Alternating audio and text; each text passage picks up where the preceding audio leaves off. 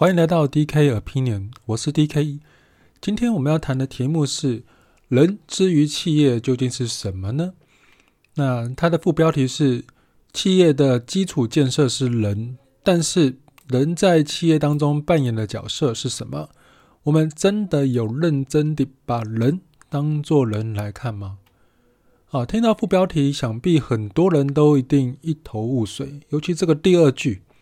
我们真的有认真的把人当人看吗？这句话背后的原因来自于我在二零二零年，也就是去年年中左右的一个感受。因为自从进入到二零二零年之后，我就开始大忙特忙，直到今年到现在还是非常的忙。啊，不仅是新公司的产品开发。也要兼顾着新课程的开发。先撇开新公司的产品不谈，开发新课程的经验让我对于企业营运有了更深层的不同认识。那如果有 follow 我文章的朋友，也许会发现，从去年二零二零年的二月开始，我发文的频率和次数大幅的降低了。原本一周一篇，逐渐变成两周一篇，甚至是一个月才一篇。那这个原因，就在于我将所有的心力都投入这两门网络课程的开发。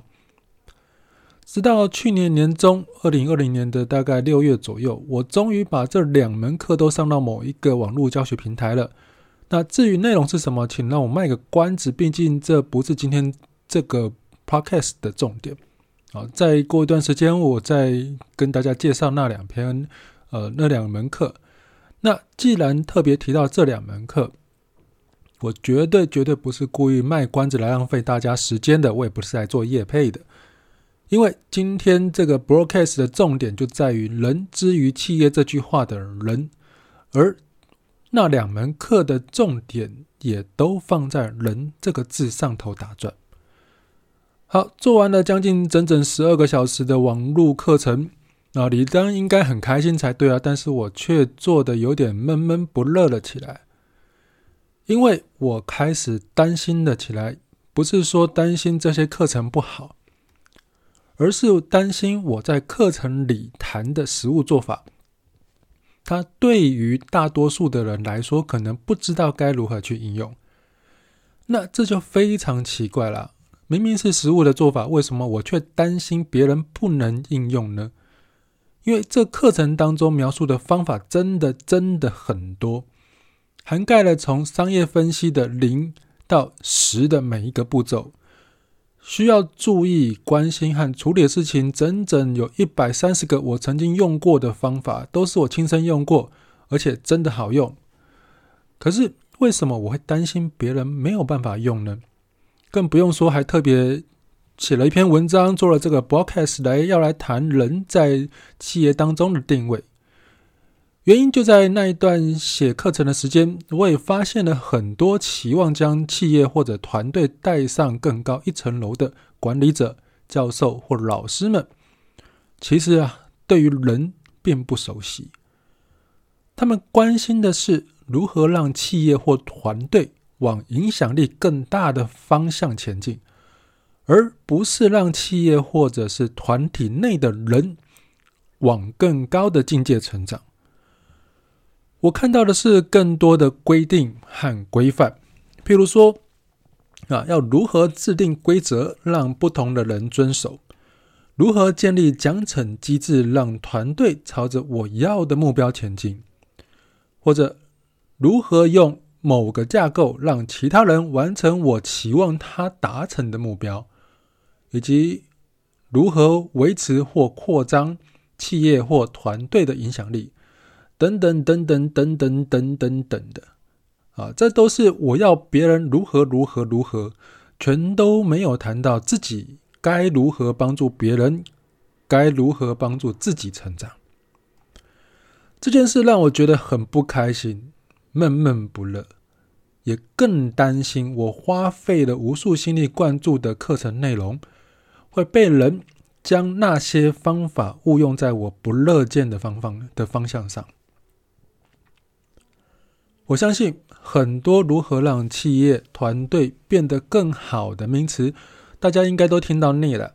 像是什么当责啦，啊，要激励他人呢、要赞美啊，共同协作、愿景啊，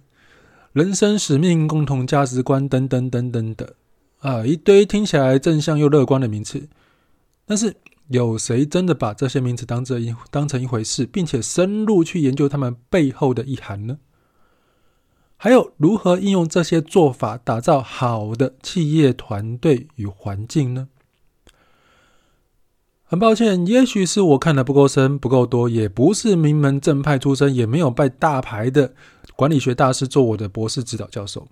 啊。因为我看到、听到的人谈论的多半是规则、框架、架构，试图用这些方法来要求企业或者是团队当中的人往主事者想要方向前进。说真的。如果在企业或者是团队当中，人只是一小枚棋子，或者是组成整个企业或团队的一小分子，那么你这井水迟早会越来越乏人问津，越来越干渴无味。追溯到许多大师的管理方法起源，其中都有浓厚的人味藏在其中，但是不知道为什么。在不断的传授和繁衍的过程当中，这些人味都逐渐消失了，取而代之的是一层一层的框架、规则和架构。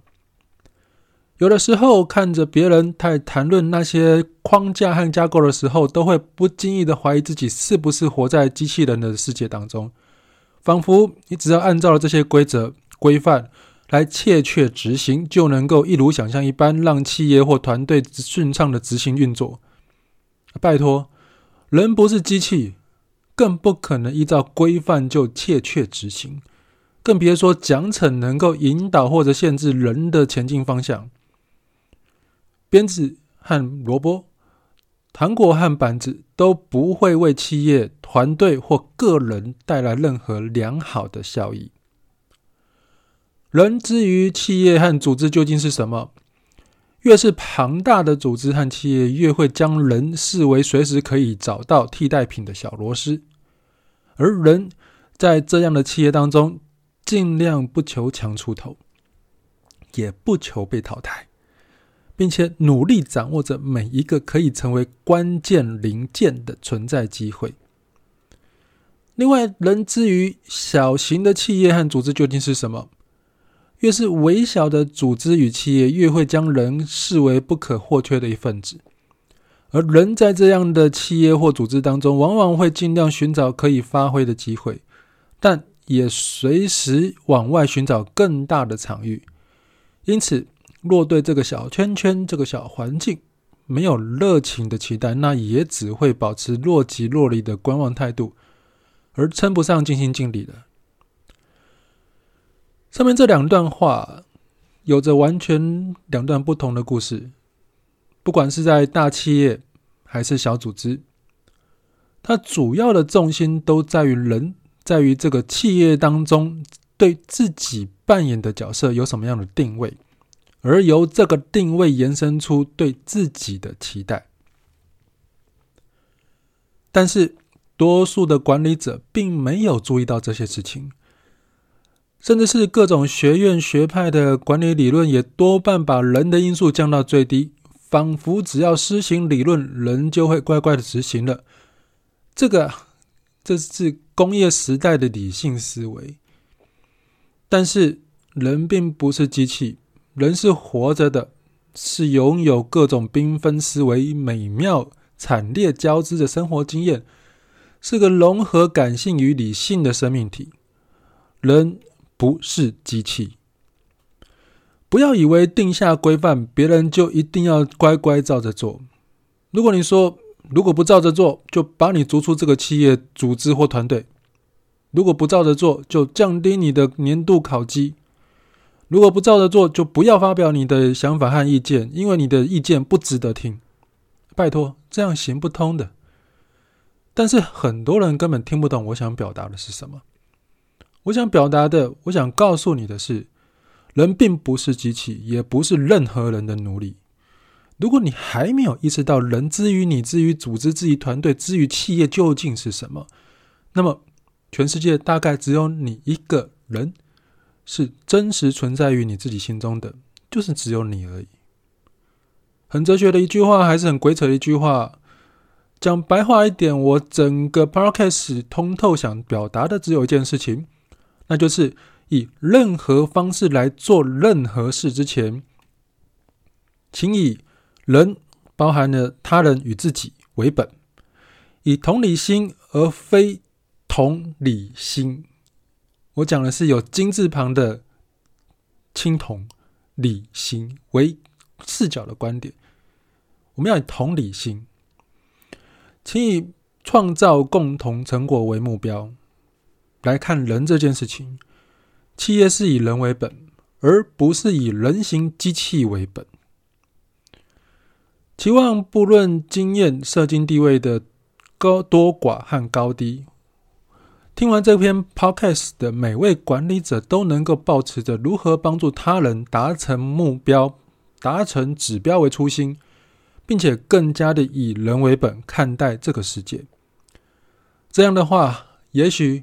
在未来的某年某月某天，我已经困在企业当中的你，才能够不会这么的闷闷不乐吧。